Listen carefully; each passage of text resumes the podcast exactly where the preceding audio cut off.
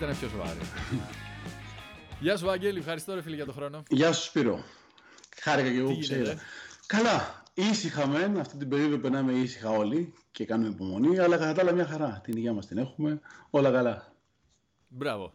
Αυτό είναι το σημαντικό. Απ' την άλλη, η ησυχία εσένα δεν είναι και κάτι που σε τρομάζει ή τέλος πάντων μπορεί να, σε, να, να, σου φαίνεται ξένο συνέστημα. Για να είμαι ειλικρινής, στην πρώτη καραντίνα έλεγα καραντίνα θα λέμε και θα κλαίμε. Τη χάρηκα πολύ. Ναι. Γιατί έχω ένα πρόγραμμα που τρέχω όλη μέρα κάθε μέρα, δηλαδή να φτιάξεις μαθητές, να κάνεις διθέσια, να κάποια σεμινάρια, κάτι εξοπλισμού, συντηρήσεις, πωλήσεις. Έχω πολλά πράγματα. Είναι ψηλό one man show η κατάσταση, mm. γιατί όλοι θέλουν να μιλήσουν με το Βαγγέλη, ας πούμε, κάπως έτσι. Οπότε όταν είχα χρόνο δικό μου, το χάρηκα. Δηλαδή, ωραία, ξυπνάω και κάποια στιγμή θυμάμαι κάπου στα μισά έχασα τη μέρα. Και λέω, τι μέρα είναι σήμερα; Και λέω, ωραία, σε καλό δρόμο μας. άμα έχασα τη μέρα, μεγάλε, άμα δεν ξέρεις τι μέρα είναι, είναι καλά. Το χάρηκα. Λέει. Τώρα τη δεύτερη ώρα θα δούμε πού θα πάει. Γιατί θα πάει μακριά η βαλίτσα μου, φαίνεται αυτή τη φορά. Εντάξει, όλα καλά. Σου λέω, όσο δεν υπάρχει πρόβλημα επιβίωσης και υγείας, μια χαρά είναι. Έχουμε χρόνο για μας. Άδειξη. Προχωράμε. Είναι για όλους. Δεν μπορεί να κάνεις κάτι άλλο διαφορετικό.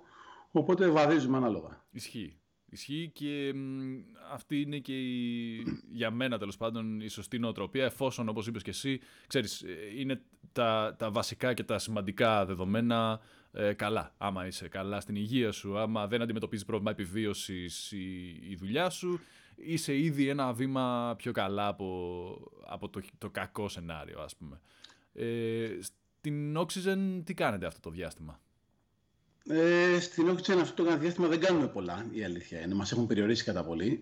Ε, δεν, μπο, δεν ισχύουν οι υπεύθυνες δραστηριότητες, οι περισσότερες τουλάχιστον, ότι έχει να κάνει με αθλητισμό, το έχουν σταματήσει.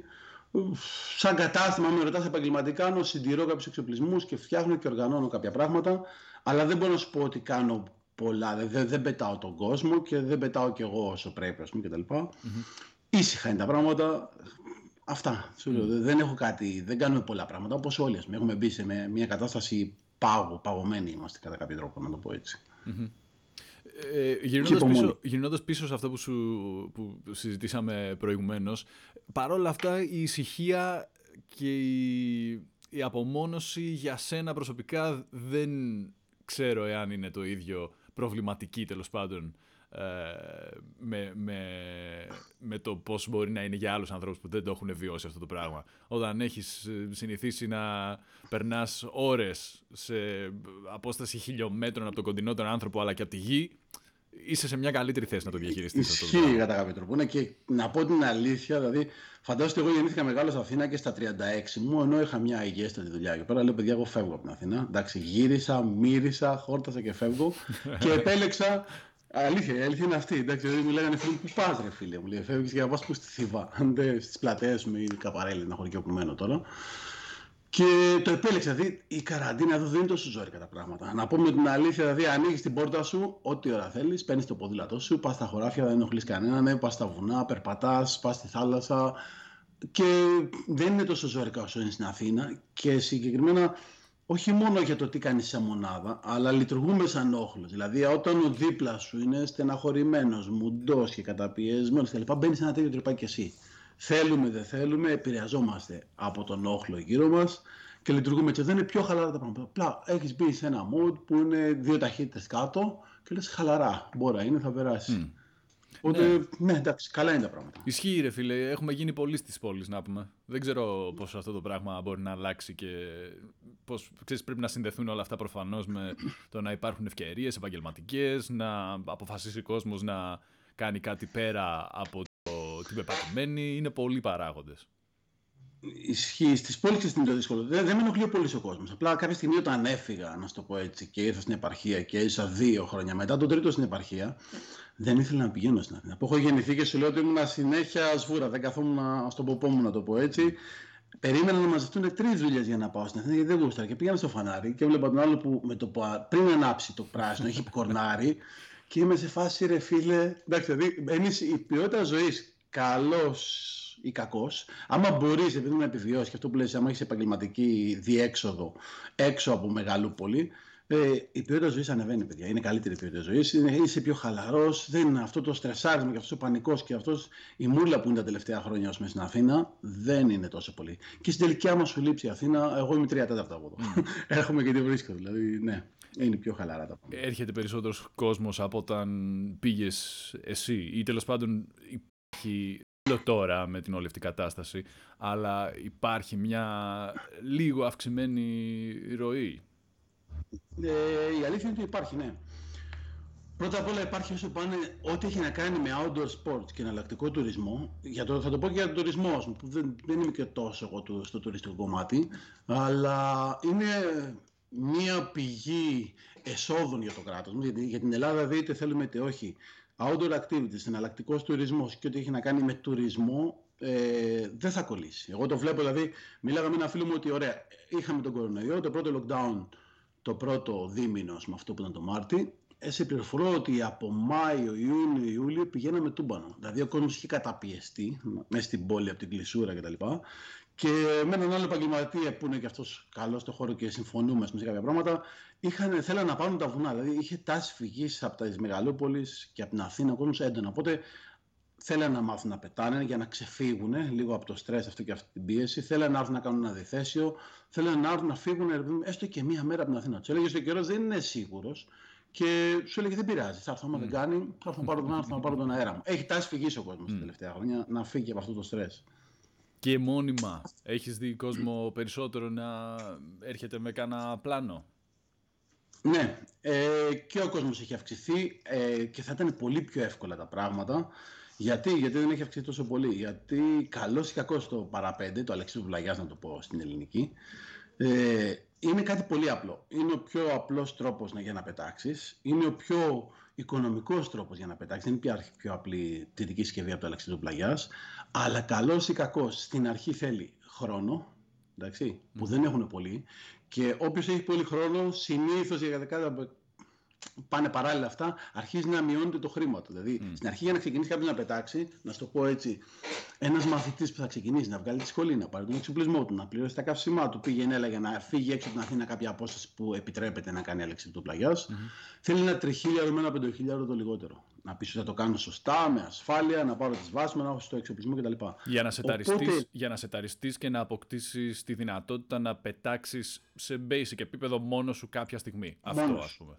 Okay. Για να σε basic επίπεδο πετάς από το 7ο μάθημα, 8ο. Αλλά για να πεις ότι θα είσαι μόνος, αυτό ακριβώς που είπες, να αυτομολύσεις και να πεις ότι εγώ γουστάρω να πάρω το σακίδιό μου με το φίλο μου το Σπύρο και να πάμε σε ένα βουνό και να δούμε αν κάνει καιρό να πετάξουμε. Ναι, αυτό θέλει. Θα σου πάρει κανένα εξάμεινο, το λιγότερο και θέλει και κάποια χρήματα. Θέλει χρόνο, χρήματα και όρεξη. Mm-hmm. Δηλαδή, από τη μία, το αλεξίδιο του πλαγιάς για να πετάξει κάποιος, γιατί θέλει θυσίες στην αρχή, τον πρώτο χρόνο, ε, πρέπει να το θέλει πραγματικά. Mm. Γιατί, ε, μου έρχεται ο κόσμος από εδώ πέρα που μου λέει: Εντάξει, έχω λεφτά και πληρώνω και τα λοιπά. Ναι, ρε φίλε, αλλά εγώ όσο και να μου δώσεις, δεν μπορώ να στο βάλω στο κεφάλι. Mm. δεν αγοράζεται. Απ' τη μία είναι αυτό, απ' την άλλη σε οτιδήποτε άλλο πετάει ή έχει να κάνει με πτήση, για να βγεις πρώτη φορά μόνος σου πρέπει να έχεις 30-40 ώρες με τον εκπαιδευτή δίπλα. Οπότε το αλεξίπτο είναι πολύ πιο απλό, αλλά δεν πάει να αποτρέπει κάποιους νεαρότερους σε ηλικία. Δηλαδή, το πρόβλημά μας αυτή τη στιγμή σχέση με την Ελβετία, την Ιταλία, τις αλπικές χώρες που είναι οι πρωτοπόρες σε αυτό το χώρο, είναι ότι η πιτσιρικαρία ή η νεολαία, να το πω, δεν θέλουμε και τόσο πιτσιρικά γιατί δεν φοβούνται καθόλου και είναι ένα πρόβλημα αυτό. Η νεολαία, δηλαδή οι ηλικίες κάτω των 30, ε, δεν έχουν την οικονομική άνεση. Ένα μεγάλο ποστό που ναι, μεν θέλει, τον βλέπεις, μπορεί, διαλύζει το μάτι του, τον βοηθάς όσο μπορεί και το κάνεις με την καρδιά σου όσο μπορείς να τον βοηθήσεις, αλλά δεν πάει να θέλει κάποιες βασικές αρχές και στο οικονομικό κομμάτι και στο χρονικό κομμάτι και θέλει, θέλει κάποια πράγματα. Αλλά, αλλά αναπτύσσεται, ναι. Θα μπορούσε να πάει πολύ παραπάνω όμως, η αλήθεια είναι.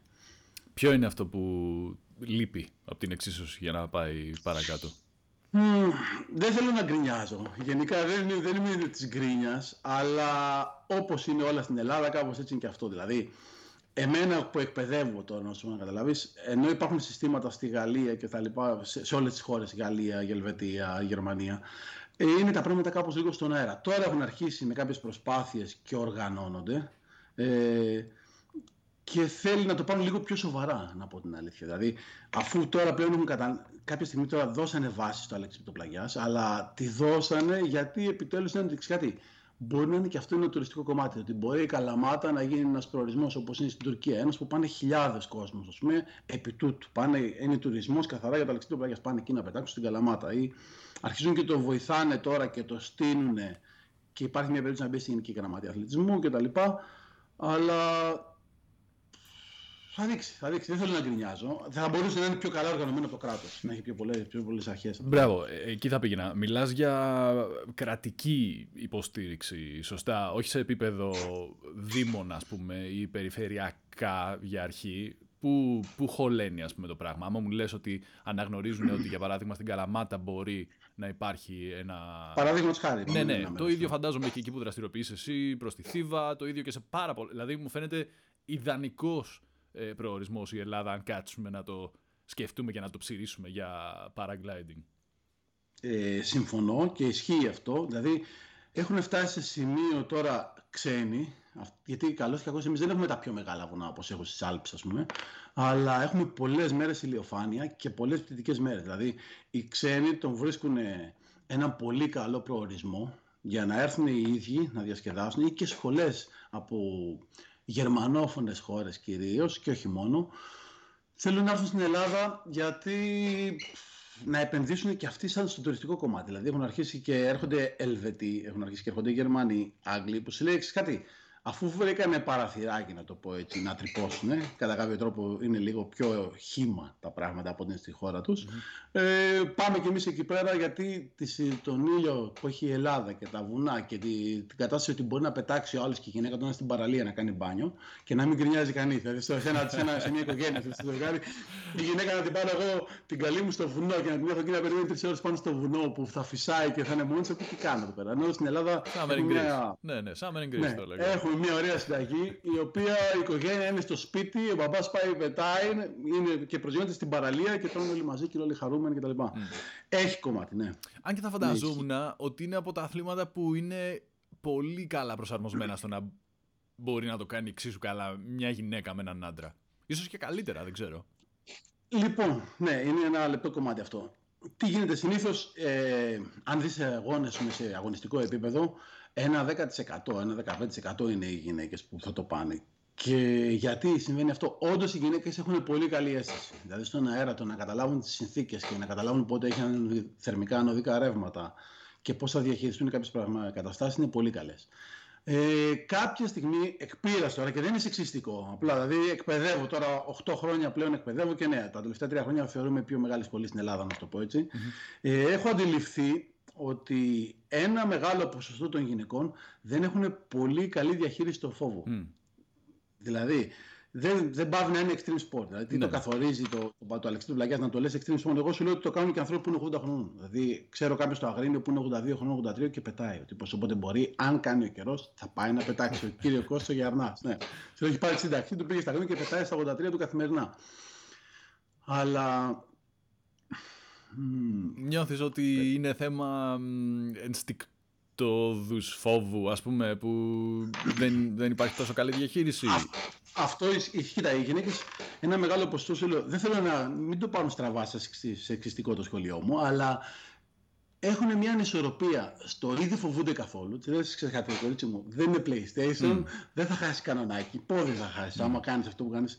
Και σε λέει εντάξει υπερβολικός ή το αντίθετο. Πάμε πολλές φορές σε κατά μεγάλο ποσοστό αντίθετο άκρο που από το φόβο και την κακή διαχείριση του φόβου σε εισαγωγικά και λίγο πανικό δημιουργούν αυτές μόνες το πρόβλημα. Mm. Καλά, ε, εγώ, εγώ το είπα πολύ πιο απλά σκεπτόμενος, ξέρεις, αναλογίες ε, βάρους μυϊκής δύναμης οι οποίες είναι λίγο πολύ, πώς να σου πω, ίδιες ή για κάποιον που θέλει είτε είναι άντρας είτε γυναίκα να το καλλιεργήσει είναι ίδιο. Δηλαδή δεν είναι, πώς να σου πω, θέμα ε, μυϊκής δύναμης το να πετάξεις, ή πρωτίστως τέλος πάντων μυϊκής δύναμης.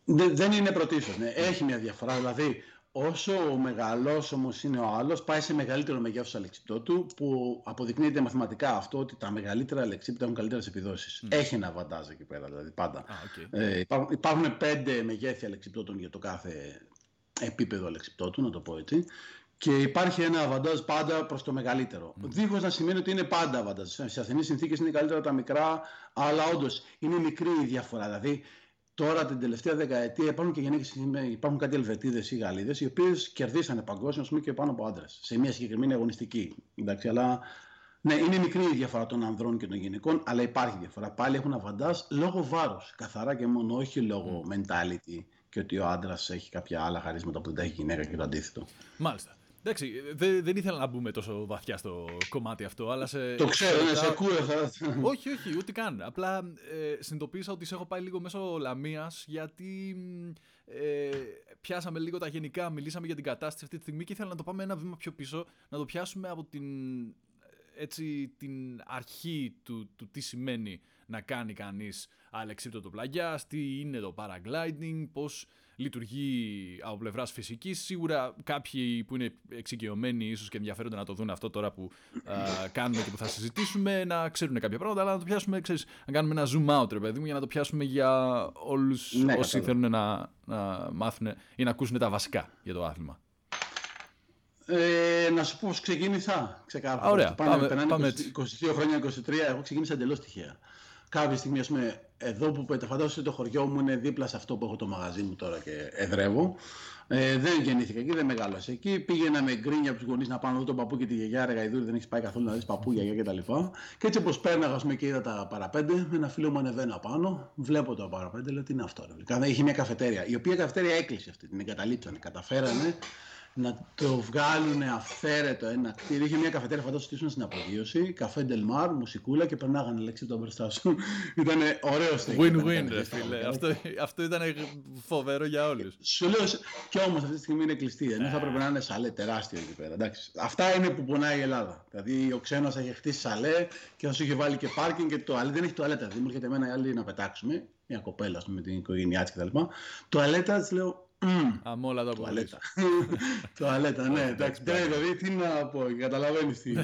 Ελαβάρα, λέει. Εντάξει, τουαλέτα. Κάτσε να φτάσουμε ψηλά και θα δούμε. Πήγα να πιω ένα καφέ και βλέπω έναν τύπο με τον Γρηγόρη, το δάσκαλό μου. Τέλος πάντων, αυτό με έμαθα να πετάω πριν 22 χρόνια.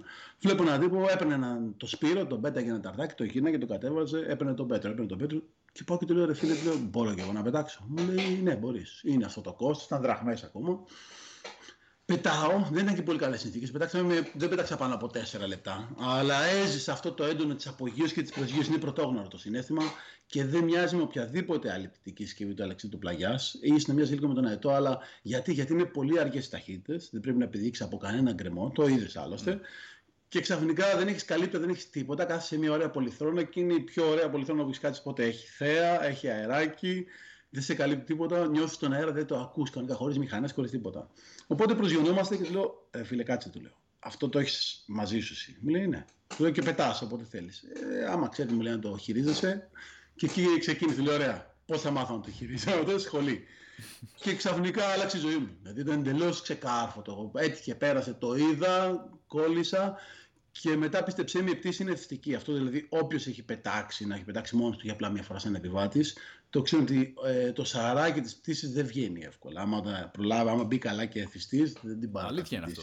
Αλήθεια είναι αυτό. Ναι, η, α, αυτό που ζήσαμε μαζί, πέραν του ότι μου έχει μείνει μια ε, εκπληκτική ας πούμε αίσθηση από την, την ίδια την, τη μοναδική αυτή εμπειρία ε, ρε φίλε όταν το κάνεις με κάποιον ο οποίος αναλαμβάνει να σε καθοδηγήσει μέσα σε αυτό το πράγμα και να διαχειριστεί και το ψυχολογικό κομμάτι ε, μπορεί να είναι από πραγματικά, το, το καταλαβαίνω αυτό απόλυτα που λες, από μια εμπειρία φανταστική για μια φορά στη ζωή σου μέχρι να γίνει, ξέρεις, τρόπος ζωής ας πούμε. Το καταλαβαίνω. Εμένα έγινε τρόπος ζωής. Δηλαδή, φαντάζομαι ότι ξεκίνησα παραπέντε και σε λιγότερο από τρία χρόνια είχα πάρει πρωτάθλημα. Δηλαδή, έπεσα με τα μούτρα μέσα κανονικά. Δηλαδή, το λέω, ήθελα μόνο να πετάω. Ε, ναι, είναι έντονο. Δηλαδή, το συνέστημα, παιδιά, δεν μπορώ να το εξηγήσω. Δηλαδή, όποιος και αν, το, αν το έχεις κάνει, αν έχεις κάνει ένα αντιθέσιο, εντάξει, έχεις βάλει λίγο το δαχτυλάκι στην τούρτα. Γιατί απλά είδες πώς είναι η απογείωση, πώς είναι η προσγείωση, πώς είναι η καρέκλα. Αλλά φαντάζομαι ότι μπορεί να είμαστε εγώ με το Σπύρο κολλητή τώρα και να δώσουμε ένα ραντεβού και να πάμε 11.30 ώρα να πάμε να απογειωθούμε και να πετάμε κανένα τετράωρο δίπλα-δίπλα και να είμαστε πάνω από τα σύννεφα και να προσγειωθούμε στη μέση του πουθενά 80-100 χιλιόμετρα παραπέρα και να έχεις δει τα άπειρα βουνά, να έχεις δει τα πράγματα εντελώς διαφορετικά. Κατάλαβες, λέω από πάνω και λες: Εντάξει, το συνέστημα αυτό είναι μοναδικό, δεν περιγράφεται. Ότι... Mm. Και κατά τη γνώμη μου είναι μία υπέρτατης μορφής ελευθερία. Δηλαδή, Α, θα, Από το στόμα μου το πήρες. Συνέχισε, δεν θέλω να σε διακόψω. Ναι, ε... πήρα φόρα. Σταματάω, μου λες αν Όχι. όχι Απλά είμαι ενθουσιασμένος ακόμα μετά από 22 χρόνια. Είμαι ενθουσιασμένος. Δηλαδή, αν δεν το ζήσεις, δεν μπορεί να το καταλάβεις το συνέστημα αυτό. Δηλαδή, εγώ δεν στεναχωρέθηκα. Άμα πεις καραντίνα, ωραία, δεν και δουλεύεις, ωραία, δεν πειράζει. Με στεναχωρεί που ο καιρός δεν είναι τόσο καλός με βροχές και τα λοιπά και χειμώνες, γιατί θα πέταγα για πάρτι. Και θα πέταγα ο καιρός μια χαρά που μου είχε λείψει, ας πούμε, να πετάξω όπως έλεγα εγώ για μένα. Γιατί θέλω να ανοιχτώ, δεν ξέρω που θα προσγειωθώ, άμα θέλω να κάνω αυτά που θέλω να κάνω εγώ. Έτσι θα το περιέγραφα εγώ ε, με, με αυτόν τον τρόπο. Το απόλυτο αίσθημα ελευθερίας, γιατί πέραν από τον εξοπλισμό και την επένδυση αυτή, η μόνη στην πραγματικότητα δύναμη που χρειάζεσαι είναι ο αέρας. Είναι ο αέρας και είναι οι καλές καιρικές συνθήκες. Δηλαδή, το, το να μην εξαρτάσει από τίποτα και κανέναν, μου φάνηκε ξέρεις, φοβερό, φοβερό συνέστημα και φοβερή, φοβερό ατού για οποιαδήποτε δραστηριότητα. Ισχύει, γιατί μπορεί να πετάς σε ένα σημείο. Δηλαδή, μπορεί εγώ στη συγκεκριμένη απογείωση να πετάξει χιλιάδες φορές. Καμία από τις δεν είναι ίδια με την άλλη. Γιατί δεν είναι σαν την πίστα που ξέρεις η επιστροφή και θα την πάρεις εκεί. Κάθε φορά ε, είναι διαφορετικό ο αέρας. Κάθε φορά πρέπει εσύ, όσο γίνεσαι καλύτερος, να μαντέψετε εκεί έχει έναν οδικό. Και εγώ θα πάω αυτό το, να πάρω ύψη εκεί, να πάω στο σύννεφο για να μπορώ να πάω άλλα 10 χιλιόμετρα κτλ. Αλλά τίποτα δεν είναι στάνταρ. Δηλαδή πρέπει από εκεί πέρα ο καθένας να εκτιμήσει τον καιρό, θέλει γνώσεις μετεωρολογικές, θέλει και αν θες να το πω εκτός από την ελευθερία που έχει, το πότε θα απογειωθείς, το προς τα που θα πας, το τι υπομονή θα κάνεις. Το παραπέντε τελικά στην αρχή δεν το καταλαβαίνουν όλοι και νομίζω ότι θέλει τσαμπουκά, ότι είναι δεν μασάω και δεν κάνω. Ε, Συνήθως όσοι ήρθαν με το στυλάκι δεν μασάω, μασίσανε. Mm-hmm. Δηλαδή, άμα δεν είσαι, ε, ή να το πω έτσι κάπως αλλιώς, οι πιλότοι που φτάνουν σε πολύ υψηλό ή και κορυφαίο στην Ελλάδα, δεν πάω παράξενο επίπεδο, ε, λυπάμαι που θα το πω αυτό, αλλά δεν έχω δει κάποιον που να είναι πιλωταράς και να, να πεις ότι αυτός ο τύπος δεν είναι ιδιαίτερα έξυπνος. Είναι καθαρά σκακέρα. Γιατί εκεί πάνω πότε θα απογειωθείς, με τι καιρό, πότε θα πας αργά, πότε θα πας γρήγορα, πότε θα, πώς θα εκμεταλλευτείς τον αέρα. Είναι δύσκολο γιατί δεν έχει μηχανή να θα το βάλω αυτό και από εδώ θα πάω εκεί. Πρέπει κάποια πράγματα όσο αποκτάς εμπειρία γίνονται δεδομένα και ξέρεις από εδώ σίγουρα και θα ανέβω και μετά θα κάνω αυτό κτλ. Αλλά πρέπει να διαχειριστείς τον καιρό, να διαχειριστείς την υπομονή σου, πρέπει να διαχειριστείς το φόβο σου, πρέπει να είσαι οργανωμένος γι' αυτό. Γιατί αν ο άλλος θέλει να πετάξει 7 και 8 ώρες στον αέρα, ας μην έχει ιδιαίτερη σωματική άσκηση. Ε, άμα έχει ξενυχτήσει και έχει πιει και μισό μπουκάλι ρισκή, να το πω έτσι, θα φάει ζαλάδα, θα πέσει κάτω, θα κάνει και μετό. Δηλαδή θέλει μια οργάνωση, μια συγκρότηση και από εκεί και πέρα έχει να κάνει και με το χαρακτήρα. Δηλαδή, ο χαρακτήρας βγαίνει. Εγώ όταν θα πετάξω με το Σπύρο ή κάποιο πιλότο που να ξέρω ότι έχει φτάσει σε ένα καλό επίπεδο, από εκεί και πέρα, όταν πετάξω με κάποιον μαζί, καταλαβαίνω αρκετά καλά το χαρακτήρα του. Δηλαδή, βλέπω ότι σε κάποια φάση είναι επιθετικός, θα ρισκάρει, είναι υπομονετικός, είναι καβατζάκιας, να σου το πω έτσι. Δηλαδή, άσε να φύγει αυτός μπροστά να δω, άμα βρει, θα πάω μετά εγώ από πίσω. Είναι mind game. Όταν φτάνει σε κάποιο επίπεδο και μετά είναι mind game. Μάλιστα. Να πιάσουμε λίγο τη φυσική του θέματος. Πώς λειτουργεί αυτό το πράγμα, ρε παιδί μου; Βλέπει ο άλλος κάποιον να πετάει με αλεξίπτωτο και να διανύει δεκάδες ή εκατοντάδες χιλιόμετρα. Λέει πώς το άλλο. Θα το πω όσο πιο απλά μπορώ να το καταλάβει. Λοιπόν, λειτουργεί όπως λειτουργεί οποιαδήποτε άλλη πτέρυγα. Η μόνη, δηλαδή, ό,τι φτερό έχει το αεροπλάνο, να το πω έτσι, ότι οποιαδήποτε άλλη πτέρυγα λειτουργεί με κάποιους νόμους της φυσικής που υπάρχει άντωση κτλ. Η μόνη διαφορά που έχει το αλεξίδωτο πλαγιά σε σχέση με άλλε πτέρυγε είναι η μία είναι ότι είναι εύκαμπτη, έχει ένα κομμάτι φάσματο. Αλλά μην φανταστείτε ότι είναι αλεξίδωτο όπω τα άλλα που απλά αντιστέκεται το αέρας και κατεβαίνεις. Είναι ένα κομμάτι φάσματο που όταν έρθει η πλήρωση αυτού με αέρα, δηλαδή όταν τρέχει, αποκτήσει κάποια ταχύτητα και μπει σε πτήση και γεμίσει αέρα, θα μπορούσε αυτό το σχήμα που παίρνει το ύφασμα, να το πω έτσι, και φτιάχνει το φτερό μας, θα μπορούσε να είναι από μπάλσα, θα μπορούσε να πάλι θα πέταγε. Δηλαδή αυτό που μας κάνει, στην ουσία έχει ένα φτερό, όπως είναι το φτερό του αεροπλάνου. Η μόνη διαφορά είναι ότι είναι εύκαμπτο, ότι έχει πολύ μικρότερες ταχύτητες στόλ και μάξιμο. Οτιδήποτε πετάει έχει μια ταχύτητα που κάτω από αυτή δεν πετάει. Έτσι. Mm. Γι' αυτό και τα αεροπλάνα πριν απογειωθούν, αποκτάνε μια ταχύτητα και μετά πετάνε. Έχει πολύ μικρότερες ταχύτητες στόλ και maximum, είναι εύκαμπτη και άλλη μια διαφορά είναι ότι το αναρτώμενο βάρος, δηλαδή εγώ που κρέμομαι και φορτίζω αυτή την πτέρυγα, είμαι στα 7 με 10 μέτρα από πιο χαμηλά. Okay. Αυτό είναι, το, είναι αργό. Δεν μπορεί να πετάξει με πάνω από 3-4 μποφόρ οριακά όταν έχει αέρα, ας πούμε. Αυτό που από τη μία μας περιορίζει στον άνεμο, από την άλλη είναι και που είναι ωραίο, γιατί εγώ μπορώ να απογειωθώ. Άμα μου δώσει ένα σημείο που να είναι 20 τετραγωνικά καθαρά, μπορώ να απλώσω το πανί μου και να φύγω. και μπορώ και να προσγειωθώ σε, ένα, σε μια αρκετά στενή προσγείωση. Λόγω των χαμηλών ταχυτήτων αυτών το κάνει πολύ εύκολο και εύχριστο. Δηλαδή απογειώνομαι από ένα ξέφωτο, προσγειώνομαι σε ένα ξέφωτο, το μαζεύω και το κάνω ένα σακίδιο που μπορείς εύκολα να κάνεις πεζοπορία, να το πάρεις ένα, να πάρεις ένα μέσο μαζικής μεταφοράς και να ξαναγυρίσεις πίσω, άμα θες να ανοιχτείς με αυτό. Βάρους, περίπου εξοπλισμός. Λοιπόν, ένας αγωνιστικός εξοπλισμός, γιατί έχεις δύο εφεδρικά, πολλά όργανα. Είμαστε στον αγώνα, είναι λίγο πιο high tech τα πράγματα. Έχεις δηλαδή όργανα που σου λένε με τι θα βγεις στην απέναντι πλαγιά, αν σου φτάνει κτλ. Δύο εφεδρικά πάνω σου. Αν δεν λειτουργήσει τέλεια το ένα, να έχεις δεύτερο να πετάξεις. Είναι πιο στιβαρά τα αλεξίπτωτα. Ένας αγωνιστικός εξοπλισμός είναι 20 με 25 κιλά. Mm-hmm. Ένας άλλος, ένας κανονικός εξοπλισμός του καθημερινού χομπίστα είναι 12 με 15. Και υπάρχουν και εξοπλισμοί που δεν ξεπερνάνε τα 3 κιλά και τα 4. Δηλαδή αυτοί που είναι για hike and fly. Δηλαδή υπάρχουν εξοπλισμοί που ένα πιο ελαφρύ πανί, φτερό να το πω έτσι, ένα πιο ελαφρύ εφεδρικό, ένα πολύ, όχι τόσο άνετο κάστημα, αλλά δεν είναι 150 γραμμάρια το κάστημα. Μπορεί να φτάνει, αν μου πεις, Βαγγέλη, φτιάξει μου ό,τι πιο ελαφρύ, εγώ θέλω να ανέβω σε μια κορυφή και να πετάξω. Νομίζω ότι ο εξοπλισμός δεν θα βγει πάνω από 3,5 κιλά. 3, εκεί πέρα. Να, 3 με 4 κιλά το πολύ. Αυτό ρε φίλε που περιγράφεις ναι. τώρα. Σακυριάκι κανονικά. Ναι, ναι. Αυτό που ναι. περιγράφεις τώρα πρακτικά σημαίνει ότι κάποιος άνθρωπος, αν είναι αρκετά πορωμένος με αυτό το πράγμα, μπορεί να φορτωθεί. Εγώ θα σου βάλω 10 κιλά για να είσαι full extra τέλος πάντων. Πολλά λες. Το 10 είναι. 12 είναι ένα normal εξυπηρετισμό. Να πας και με τραπεζάκι για να πιεις καφέ, δεν ξέρω κάτι. Σου λέω τώρα. Έτσι. Μπορείς να πας με, ένα δεκάρι, με, ένα, με, με 10 κιλά εξοπλισμό να κάνεις το hiking σου, να ανέβεις ένα βουνό και να γυρίσεις πίσω όπου είναι, ξέρω εγώ, τι να σου πω. Το σπίτι σου πρακτικά τώρα σε εισαγωγικά ρε παιδί μου, αλλά ε, μου φαίνεται φοβερή. Α, ξανά πάω πίσω στην αίσθηση ελευθερίας που συζητάγαμε στην αρχή του. Ε, έτσι ξεκίνησε. Κάποια στιγμή γύρω στο 85, από το 80 και μετά ήταν η πρώτη, respect to the leaders, το λέω αυτό, γιατί οι τύποι ήταν τρελοί, ας πούμε. Παίρναν αλεξίπεδα που είναι για skydive, ορειβάτες, ανεβαίναν στην κορυφή του βουνού, ορειβάτες, δηλαδή παραπέντες σημαίνει παραπέντε shoot. Ε, παρασούν depend, συγγνώμη. Ε, από πλαγιά. Ήταν ορειβάτες οι οποίοι ανεβαίνανε στις κορυφές των βουνών και η κατάβαση ήταν πολύ πιο εύκολη. Μόλις έκανε μια κλίση και πετάγανε κάτω. Mm-hmm. Δηλαδή στην ουσία αυτό ε, γινόταν στην αρχή, μετά κάποια στιγμή αναζητήσαν επιδόσεις, μετά κάποια στιγμή κάπου στο 90 ανακαλύψαν ότι τα αλεξίπτα έχουν τεράστιες επιδόσεις και μπορεί να κάνει όλες 200-300 χιλιόμετρα. Φαντάζομαι το, το ρεκόρ τώρα, το παγκόσμιο ρεκόρ σε ανοιχτή απόσταση σε ευθεία είναι 567 χιλιόμετρα. Δηλαδή αν φύγει από την Αθήνα και να μπεις στα Σόφια.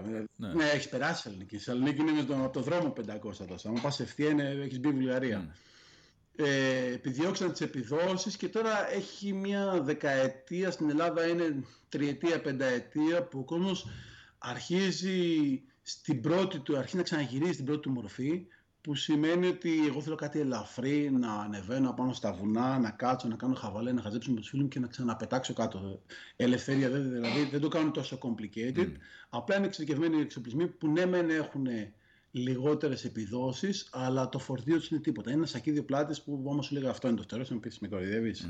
Οκ, οπότε πρακτικά εφόσον πια, ξέρεις, πιάσαμε λίγο όλο αυτό το, το κομμάτι της προετοιμασίας και του, της γενικής κατεύθυνσης, η, μετά την απογείωση η ουσία είναι το κυνήγι των ανωδικών ρευμάτων. Ε, λοιπόν, ναι, να το πω, κοίτα, το παραπέντε ε, εγώ το λέω και στους μαθαίνουν, το λέω είναι σαν το σεξ. Ο καθένας το κάνει όπως ναι. και όσο θέλει. Έτσι. Και επίσης, καλό να το κάνεις, αλλά και να βλέπεις δεν σε χαλάει ποτέ. Ναι. Βέβαια το κάνεις μόνος σου, αλλά εντάξει. Και με παρέα γίνεται, κατάλαβα. Κοιτάξτε, ναι. είναι ομαδικό, εκεί πάνω είσαι μόνος σου. Για άλλο λόγο πετάει ο καθένας. Δηλαδή, εγώ αυτή τη στιγμή θέλω να πετάξω, ο ένας ε, υπάρχουν, υπάρχουν οι χομπίστες, υπάρχει ένας άνθρωπος που και μόνο που πετάει, δηλαδή μια κατηγορία ανθρώπων, έχω μαζί μου που εγώ θα το κάνω και έτσι και, και τον βοήθησε γιατί έβλεπα ότι το ήθελε πολύ. Και μόνο που βρέθηκε στον αέρα, για αρχή του ήταν εντάξει πέταξα, απογείωση προσγείωση. Mm. Υπάρχει ο άλλος που θέλει απλά το απογευματάκι του, εντελώς low risk και πολύ πιο steady καταστάσεις που δεν έχει αστάθμιτο παράγοντα τύχη, να πω τώρα να τα λέμε έτσι όπως είναι, θα πετάξει, θα κάνει τρεις βόλτες, τρεις ωρίτσες βόλτα, δεξιά, αριστερά με τους φίλους του, με ήσυχες φιλικές συνθήκες προς τον πιλότο και θα είναι θα κατέβει με ένα χαμόγελο έτσι μέχρι τα αυτιά και θα έχει πάρει την αδρεναλίνη του και θα είναι naturally high για αρκετή ώρα. Και υπάρχει και ο άλλος, ο πιο ανήσυχος που έχει πιο ανεπτυγμένα εγώ, καλός ή κακός, και θέλει το αγωνιστικό κομμάτι, να το πω έτσι, το οποίο όταν θέλεις να πετάξεις για πτήσεις, επιδόσεις, ενώ όπως όλα τα πράγματα, έτσι, όταν θες να αγωνιστείς και όταν πάμε σε αγωνιστικό κομμάτι, έχει να κάνει με ανεπτυγμένα εγώ, έχει να κάνει με πιο έντονους χαρακτήρες, έχει να κάνει με guts, να το πω ότι πόσο πιο πολύ θα βάλεις το κεφάλι στη φωτιά. Και από εκεί και πέρα ασπάζεσαι ότι όταν παίζεις με πολύ δυνατές συνθήκες και το πιέζεις πάρα πολύ στα κόκκινα, αυξάνεται ο αστάθμητος παράγοντας τύχη, να το πω έτσι. Okay. Δεν ξέρω αν με καταλαβαίνει, θέλω να σου πω. Δηλαδή, ο καθένας μπορεί να κάνει μια βολτούλα, να πετάξει ένα όλα μια χαρά. Μπορεί να πει ότι εγώ θέλω λίγο παραπάνω, να πηγαίνω δεξιά-αριστερά, να το φίλο να μπω στα σύννεφα, να δω τη θέα του Κορινθιακού από τα 2 χιλιόμετρα ύψος. Και ο άλλος δεν τον καλύπτει αυτό. Δηλαδή, έχω πιάσει τον εαυτό μου. Θυμάμαι κάποια στιγμή, εγώ το είχα παρατήσει το παραπέντε για παραπάνω από μια τριετία, τετραετία. Είχα πάει σε ένα παγκόσμιο στη Γαλλία με ένα φίλο μου. Λοιπόν, ήταν παγκόσμιο. Σε κουράζω; Όχι καθόλου. Όχι, όχι, όχι φίλε, έχω. Λοιπόν, να σου πω τώρα πώς. Είχα πάει σε ένα παγκόσμιο σε, στη Γαλλία με έναν φίλο μου, πετάμε. Κάποια στιγμή ένα αγωνιστικό task. Φαντάζομαι ότι πήγα σε μέρος που δεν ήξερα. Εντάξει, κοντά στο ανέσι σούπερ βουνά της Γαλλίας, ας πούμε. Ε, πετάμε, το task ήταν 78 χιλιόμετρα, δηλαδή να πας 30 από εκεί, να γυρίσεις 40 από εδώ, να πηδήξει ένα βουνό, να περάσει πάνω από μια λίμνη, και πέταγα γύρω στις 3,5 με 4 ώρες. Προσγειώνω μετά από 4 ώρες. Το έκανα, είχα πέσει με τα μούτρα πιο παλιά, έτσι. Mm. Και πιάνω τον εαυτό μου, να σου πω, ήταν, πιάνω τον εαυτό μου ότι ήμουν στεναχωρημένος. Mm. Και γιατί, γιατί εγώ είχα πετάξει, είχα, δηλαδή για να τα περπατήσεις όλα αυτά τα βουνά, αλλιώς το βλέπεις όταν το περπατάς, αλλά και από πάνω βλέπεις, το μάτι σου χορταίνει, έχει πληροφορία και εικόνες άπειρες. Και μετά από τέσσερις ώρες πτήσης σε μέρος που δεν ήξερα, που δεν το έχω ξαναδεί, που πέρασα λίμνες, βουνά από πάνω, στο νησί, σούπερ, σούπερ, σούπερ. Εγώ κατέβηκα κάτω και πιάσα τον εαυτό μου ότι το εγώ μου είχε αρρωστήσει τόσο πολύ που ήμουν στεναχωρημένος. Και λέω, τι μπήκα, ήμασταν 120 άτομα στον αγώνα και εγώ είχα μπει τότε 76 θέση, mm. κάπου κάτω από τη μέση, ρε παιδί μου. Και είχα βάψει και μετά πιάνω τον εαυτό μου και λέω, ρε, μπιμπι, μην το πω. Έχει χάσει το νόημα, λέω. Ωραία πλέον το έχεις κάνει τόσο πολύ που δεν κοίταξες γύρω σου, δεν έζησε τη στιγμή και κοίταγε μόνο να καλύψεις και να ικανοποιήσεις το υπερανεπτυγμένο σου εγώ. Και εκεί ήταν κάποια στιγμή που λέει εντάξει, κάτι το σταματάω για λίγο, να μου λείψει. Ναι. Γιατί ήπιασα ότι Εντάξει, ναι, σε όλους τους πρωταθλητές όμως, ρε φίλε, συμβαίνει αυτό. Θέλω να πω. Δεν το λέω για να φουσκώσω. Ξέρεις, ε, ε, έχεις ναι, ναι, συμμετάσχει σε άπειρους αγώνες και θα, θα, θα, συζητήσουμε και αυτά γιατί θέλω να μου μιλήσεις και λίγο για την ε, αγωνιστική διάρθρωση του αθλήματος. Αλλά νομίζω ότι σε όλους τους ανθρώπους που ασχολούνται, πορώνονται και ασχολούνται ε, είτε επαγγελματικά είτε τέλος πάντων τάζουν ξέρεις, ψυχή είτε και σώματι στο άθλημα ή στην αποστολή τους, έρχεται κάποια στιγμή η, η ώρα που θα πρέπει να, τα, να επανισορροπήσουν μέσα τους και να επανεξετάσουν τους λόγους που χώθηκαν, που, τι τους δίνει χαρά μες στο άθλημά τους ή στην τέχνη τους ή σε οτιδήποτε ας πούμε. με τους καλλιτέχνες. Ακριβώς, ναι, έρχεται... Ισχύει, ισχύει. Ε, δηλαδή οτιδήποτε το παρακάνεις δεν είναι απαραίτητα παρακάνεις. Δηλαδή κάποιοι το πάνε παραπέρα όταν το πιέζεις, ας πούμε, κάποια στιγμή πας παραπάνω. Αλλά κάποια στιγμή σε όλα, όπως το λες και εσύ, πρέπει να κάτσεις, να σταματήσεις λίγο, να κοιτάξεις γύρω σου, να αναθεωρήσεις τα πάντα και να κάνεις ένα reset. Δηλαδή εγώ έπιασα τον εαυτό μου ότι μου είχε φύγει αυτή η δίψα για να πετάω. Είχε φύγει αυτή η δίψα να πετάω ανάμεσα στον αέρα και είχε, είχα μπει σε ένα άλλο τρυπάκι του να ικανοποιήσω το εγώ μου καθαρά. Mm. Και εκεί ήταν που, όπα, με χάλασε αυτό και λέω σταματάς, άστο λίγο να φύγει μέχρι να ξαναδιψάσει, να πεις ότι θέλω να πετάξω πάλι. Και έκανα μια εποχή, πώς... το γύρισα στο κάιτ για μια τριετία. Mm. το έριξα στο κάιτ. Και κάποια πώς το... Πώς ξαναγύρισε. Αρχικά πώς σου φάνηκε, αρχικά πώς σου φάνηκε η μετάβαση στο, στο kite, γιατί τώρα κι αν, το, το kite κι αν έχει γίνει της μόδας.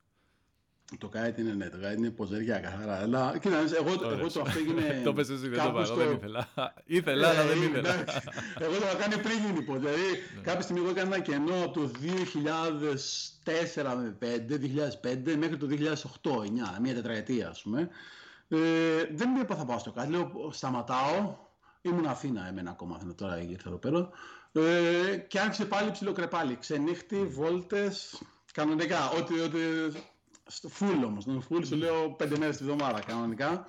Και κάποια στιγμή πιάσα αυτό μετά από ένα χρόνο ότι δεν μπορώ να μην κάνω τίποτα. Δεν, δεν βγαίνει. Εγώ δεν μπορώ να μην εκ των κάπου. Και πήγα και το έριξα στο kite. Ναι, πήγα, πλακώθηκα στο kite και εκεί πήγα μια τριετία πάλι πλακώ. Δηλαδή ενθουσιάστηκα, καινούριο παιχνίδι, ορμάζουμε τα μούτρα, που όντως είναι ωραίο το kite. Το kite, παιδιά, είναι η πιο ευχάριστη και χα, χαρούμενη και ούτε ένα εδρώνει γυμναστική. Δεν υπάρχει πιο ευχάριστη γυμναστική, εγώ θεωρώ από το kite. Γιατί οτιδήποτε κάνεις, όλα έχουν τη γλύκα τους και είναι ωραία και σε εκτονώνεσαι. Αλλά το, το kite είσαι μέσα στη θάλασσα και παίζεις και ταυτόχρονα γυμνάζει. Είναι ένα ωραίο παιχνίδι. Ναι. Που κρύβει και αυτοκινδύνου. Ε, αφού έκανα κάτι κάποια στιγμή, ένας φίλος μου από το κάτι μου λέει: Εσύ ε, στο παραπέντε είσαι καλός για σπίτι του; Ναι, θα, θα πάμε να με πετάξει μια φορά. Λέω: Θα πάμε. Φίλος καλός. Του λέω: Πάμε να σε πετάξω. Τον παίρνω να τον πετάξω από την κορυφή του Γεθερώνα στο Γερμανό. Δηλαδή, φαντάζομαι του 1400 μέτρα υψομετρική διαφορά από κορυφή να τον προσγειώσω στην παραλία του Πόρτο Γερμανού. Mm. Είναι εδώ στην Αττική μια παραλία. Όρια Αττική είναι βιωτεία, ναι. Mm. Και κάποια στιγμή μου λέει να κάνουμε και γύρω-γύρω σπιράλ που έκαναν οι άλλοι κτλ και πιάνω τον εαυτό μου, δηλαδή τον, τον κάνω σπιράλ και του λέω μη φοβάσαι, μη φοβάσαι, αλλά γλυκάθηκα. Μου βγήκε εμένα εκεί ένα mm. και άρχισε και έχω να τον, τον κατέβασα στον άλλον κουτρούβα. Mm. Λέω μη φοβάσαι, ξέρω τι κάνω. Και κάποια στιγμή που κατεβαίνω κάτω, λοιπόν, το δρόμο που το λέω είναι φίλος καλός. Μπορεί να μας ακούει. λοιπόν, τον προσγειώνω σαν πούπουλο. Τον σου λέω σαν πούπουλο, παπ στην παραλία. Το λύνω, και έτσι όπως κάνω αυτό κάνει ένα και σοριάζεται κάτω και γελάει λίγο παραλία. Γιατί και στη αδρεναλίνη είχε φάει τόσο overdose αυτό. Και ναι. μετά μου είπε ότι είχε μια θλάση στο στήθος. Όσο εγώ έκανα σπιράλ που του λέγα μην ανησυχείς και του μίλαγα και τον ακούμπαγα και του λέω δεν τρέχει τίποτα, ξέρω τι κάνω.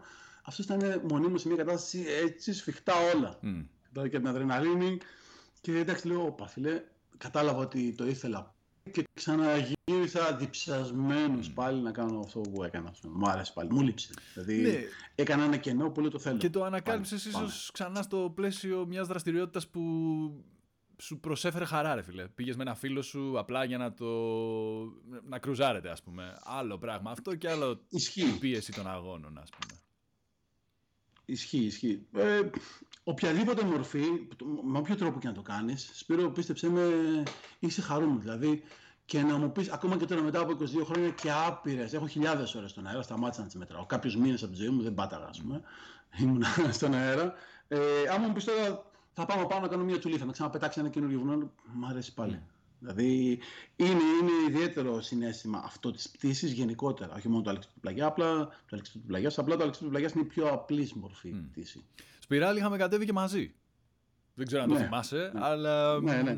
Είχαμε... Ευγενικά. Ευγενικό ήταν αυτό. Ε. Ναι, ναι. Εντάξει. Ένα, εντάξει, αλλά και πάλι ξτή. Όταν λέω ευγενικά, όταν κάνουμε ένα σπιράλ με ευγενικό, γιατί δεν τον βάζεις το άλλο να τρομάξεις, mm. να ζαλίσει, δεν τον βγάλεις στάντερα. Ε, ξεπερνά σίγουρα τα 2, 2,5 με 3G. Ε, δεν ξέρω, κατά, κάποιοι άνθρωποι κάνουν ιδιαίτερα πράγματα και τα έχουν ζήσει. Ο καθημερινός άνθρωπος, το σώμα του δεν έχει φάει 2 με 3G. Με τίποτα. Την πρώτη, την πρώτη φορά που θα νιώσει ότι βαραίνει το κεφάλι κτλ. Παρατεταμένα όμως, όχι στιγμή ένα peak, θα του φάνει κάπως. Δηλαδή ήταν έντονο το συναίσθημα αυτό με το σπιράλι. Ε, ναι, αλλά πρώτον ένιωθα πολύ ασφάλεια γιατί ήξερα ότι είμαι με έναν τους κορυφαίους την Ελλάδα ε, και δεύτερον Ευχαριστώ. νιώθω, όχι είναι, δεν το λέω εγώ, ένα γκουγκλέρισμα θα πείσει οποιονδήποτε το τσεκάρει. Έχω, έχω εμπειρία, ναι, εντάξει. Όχι, είναι, είναι, ναι. φίλε, είναι ένα γκουγκλέρισμα, δεν χρειάζεται να το πω εγώ και ειδικά okay. αν παρακολουθούν και άνθρωποι του χώρου, αυτοί έχουν σίγουρα να πούνε παραπάνω από μένα.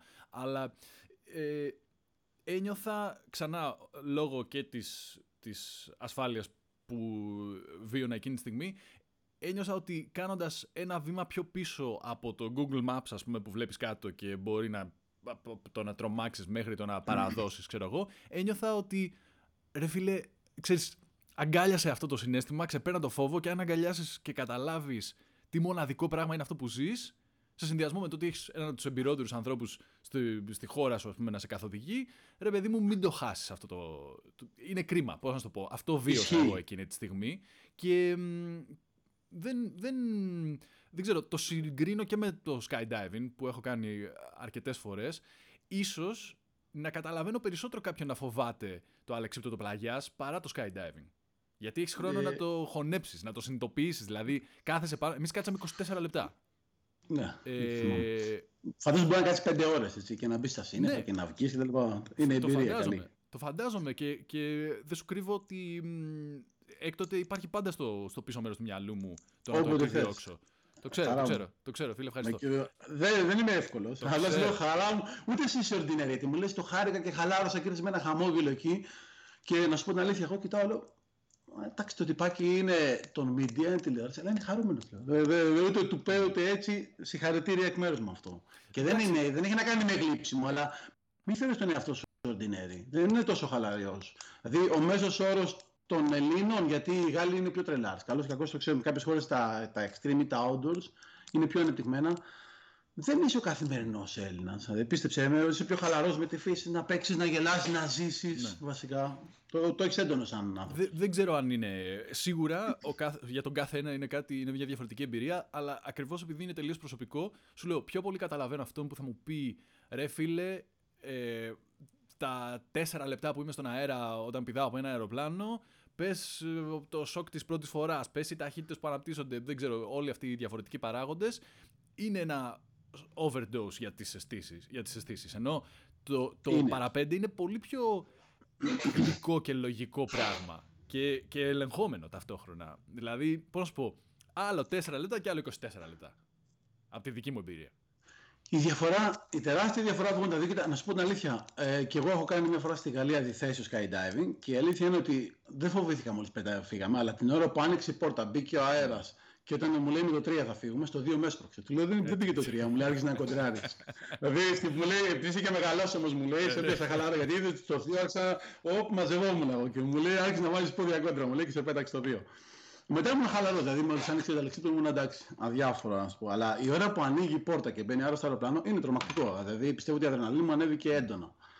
Ε, αν με ρωτήσεις ποιο είναι, είχα φίλους που ήταν test pilot, δηλαδή κατασκευάζανε πρωτότυπα για εταιρείες που ήταν ένα τσέχο συγκεκριμένα και skydiving και άλλαξε του πλαγιάς. Και όταν του λέω ποιο είναι πιο πολύπλοκο ή πιο επικίνδυνο, θα γίνει αυτό που θα πω, μου λέει το παραπέντε.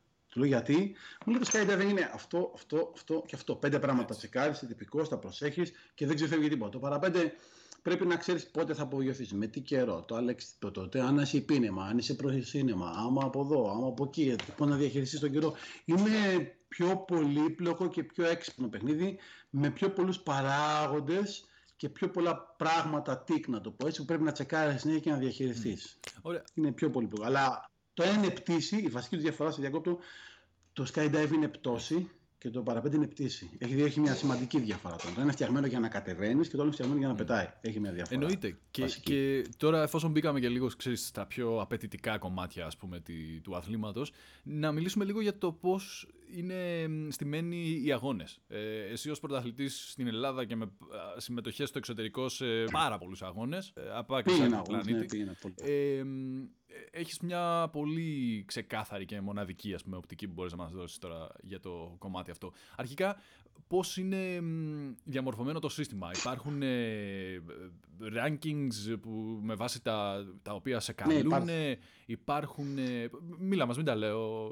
Εγώ πες μας εσύ okay. στημένο έτσι λοιπόν, μια γενική εικόνα να τα αναλύσουμε. Δεν ξέρω κατά πόσο θα κουράζουν τον κόσμο, αλλά σας δίνω μια εικόνα πούμε, βασική. Δεν κουράζει. Υπάρχουν τριών ειδών αγώνες. Εμάς, φίλε, ο ένας αγώνα. Εμάς μας ενδιαφέρει η συζήτηση. Εντάξει, εγώ, όσο περνάμε καλά, εγώ και εσύ, νομίζω ότι υπάρχουν και άνθρωποι που θα μας ακούνε και θα περνάνε και αυτοί πολύ καλά. Όλα καλά. Χαίρομαι. Ο ένα, η πιο απλή μορφή αγώνας είναι ο αγώνας ε, για στόχο. Για συγκεκριμένο στόχο. Δηλαδή απογειώνεται ένα και σου λένε έχει μια βαλβίδα, έχει 10, 20, 30, 40 μέτρα και στο τέλος έχει μια βαλβίδα ένα πόντο και σου λέει πρέπει να προσγειωθείς εδώ ακριβώς. Mm και κάνεις πέντε πτήσει. Αυτός είναι εύκολος και να προπονηθεί και υπάρχει παγκόσμιο που δεν υπάρχει μεγάλο ενδιαφέρον σε αυτό. Λοιπόν, οι δύο αγώνες, οι δύο διαφορετικής μορφής αγώνων που υπάρχουν και έχουν μεγάλο ενδιαφέρον αυτή τη στιγμή τεράστιο. Ε, ο ένας είναι τα ακροβατικά, που όντως αυτό είναι show, γιατί είναι, στην Ελλάδα δεν είμαστε καλοί σε αυτό. Κάνα δύο παιδιά το έχουν πάρει ζεστά και δουλεύουν πραγματικά γι' αυτό.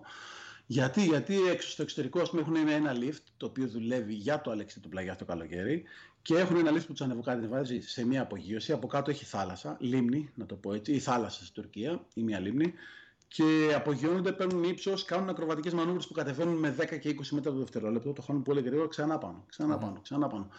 Ε, οι μανούβρες αυτές είναι δύσκολες, δεν είναι για όλους, έχουν υψηλές, είναι, έχει απέτηση πολύ και εγώ μπορώ να κάνω κάποια ακροβατικά, αλλά τα βασικά, γιατί θέλει πολλή δουλειά, αλλά και αυτά, να πω την αλήθεια, τα ακροβατικά είναι εύκολο να τα προπονείς γρήγορα. Δηλαδή, αν κάποιος έχει τα χρήματα να πάρει το εξοπλισμό, πάει στους κατάλληλους δασκάλους, πάει σε μία λίμνη και κάθεται για τρεις μήνες το καλοκαίρι στην Αυστρία, στην Γαλλία ή στην Ισπανία που είναι τα κατάλληλα μέρη αυτά, προπονείται όλη μέρα κάθε μέρα και καταφέρνει να φτάσει σε ένα πολύ καλό επίπεδο. Όπως κάνουν κάποια νεαρά παιδιά, ας πούμε, είναι δύο-τρεις Έλληνες τώρα που έχουν πάει αρκετά καλά στα ακροβατικά, δίχως να έχουμε τα κατάλληλα μέρη. Έτσι. Αυτό είναι το πρόβλημα. Ότι δεν έχουμε ένα μέρος να πάει να προπονηθεί όλοι για ακροβατικά. Και μπορεί να γίνει σε ένα καλό επίπεδο μέσα σε μια πενταετία άλλος. Οι αγώνε που πάω εγώ είναι ανοιχτών αποστάσεων. Δηλαδή σου λένε φύγει από εδώ, ε, απογειώσου μαζί με άλλα. Πώς είναι ο αγώνας, είναι από τα βασικά; Απογειώσου με άλλα 120 άτομα. Απογειώνεστε τώρα, όλοι έχετε μισή ώρα να απογειωθείτε. Πάρτε ύψος και περιμένετε. Έχετε στα όργανα σας που σου λένε τα όργανα που έχεις σημεία στροφής κτλ. Έχεις τα όργανα σου ε, σημεία στροφής. Και το πρώτος σημείο στροφής είναι εκεί 30 χιλιόμετρα. Μετά από εκεί να πας εκεί 40 χιλιόμετρα και μετά να έρθεις άλλα 20 χιλιόμετρα να, έρθεις, να μπεις για γκολ. Οπότε όταν απογειωθούν όλοι μαζί, παίρνουν ύψος, περιμένουν και κάποια στιγμή στις μία η ώρα βλέπεις 120 αλεξίπτα να πας σε μεγάλους αγώνες και φεύγουν σαν μελίσσει. Mm. Βλέπεις δηλαδή 120 χρωματιστά να φεύγουν όλα προς μία κατεύθυνση γιατί έχουν GPS και πρέπει να πάνε εκεί. Mm. Ε, από εκεί και πέρα πάνε στο ένα σημείο, στροφής πάνε στο άλλο και έρχονται για γκολ.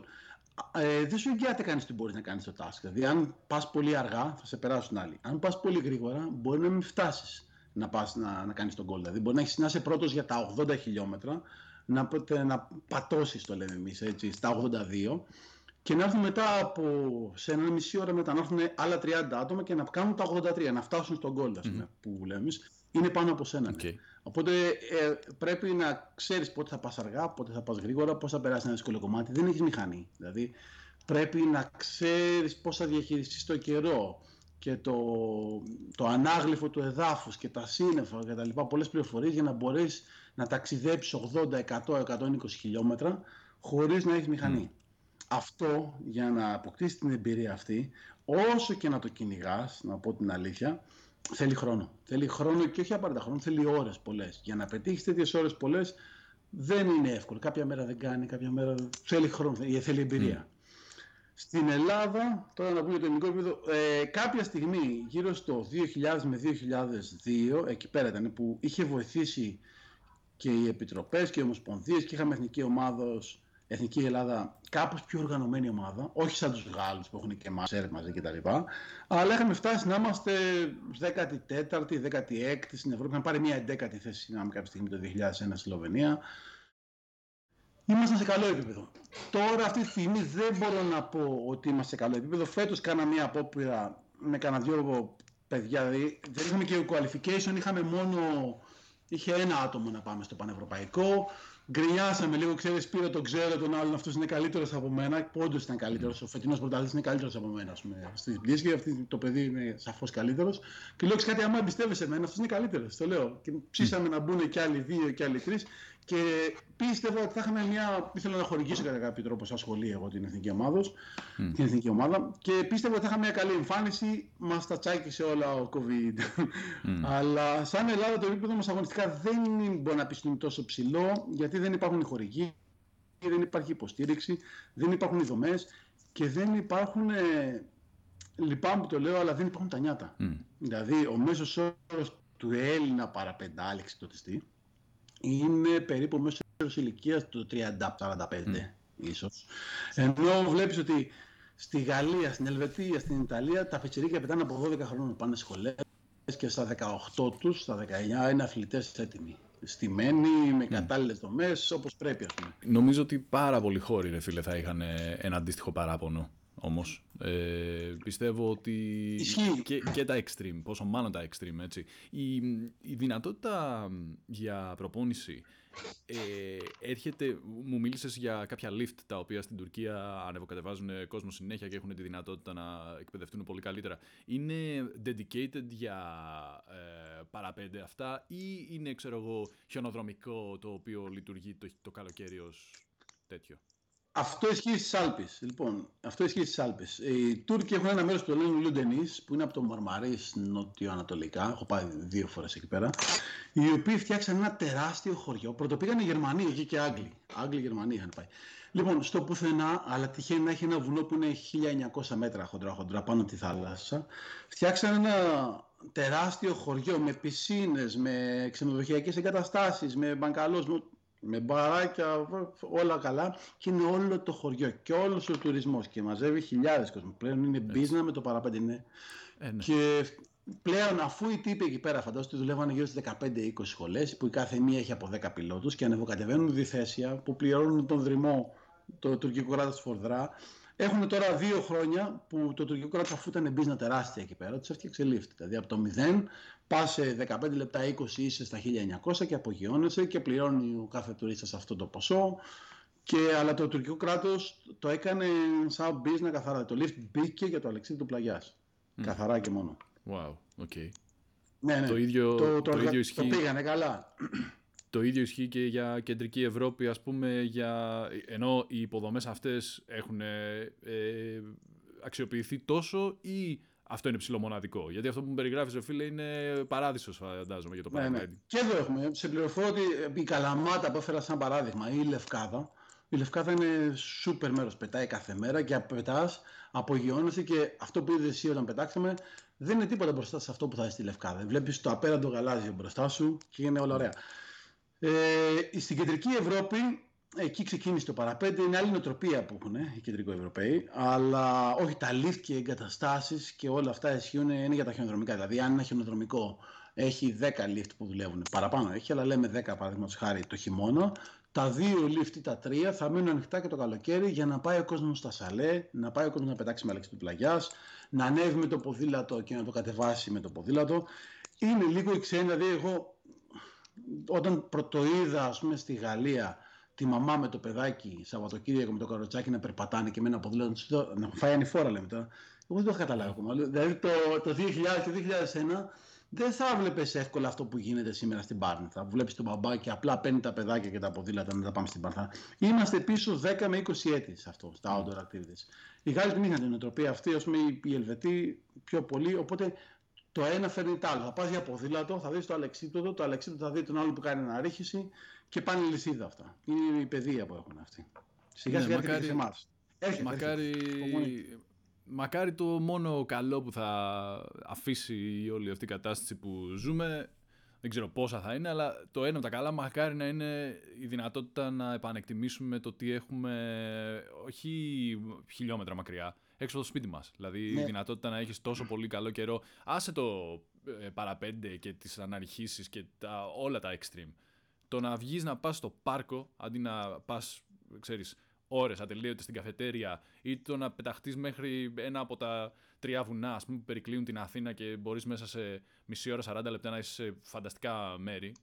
Που θα κάνεις χρόνια να τα ανακαλύψει ολόκληρα. Μακάρι, ρε, φίλε, να, να παραμείνει αυτό.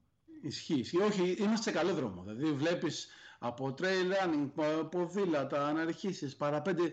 Σιγά, απλά ήμασταν, πιστεύω, μια, είχαμε μια, ήμασταν λίγο του καφέ. Ε, εντάξει, έφυγε, φύγαμε από το φραπέ, πήγαμε στον Εσπρέσο. Μάλλον ο φραπέ έχει πιο πολύ πέραση. δηλαδή... Ναι, αλλά να ξέρεις ότι επειδή ήμασταν του καφέ, στον Εσπρέσο είμαστε πολύ δυνατοί. Παγκοσμίως. Το ξέρω. Μας καλούν τύπου καλά. Χώρια ότι έχουν πάρει απανοτά πρωταθλήματα παγκοσμίως και διακρίνονται συνέχεια Έλληνες. Είμαστε και. Δηλαδή, μας εμπιστεύονται τύπου πάμε και τους στείλουμε μαγαζιά. Όχι, δεν αμφιβάλλω καθόλου αυτό. Ναι. Δηλαδή, επειδή έχω ταξιδέψει, ε, δεν αμφιβάλλω καθόλου ότι γενικά στο φαγητό και ό,τι έχει να κάνει με γκάστρο και τα δύο γαστρονομίες κτλ. Mm. Και ο καφές, είμαστε μια χαρά. Ναι. Δεν την αλλάζω την Ελλάδα. Έχω ταξιδέψει πολύ, σπίρο και εγώ. δηλαδή από Αμερικέ.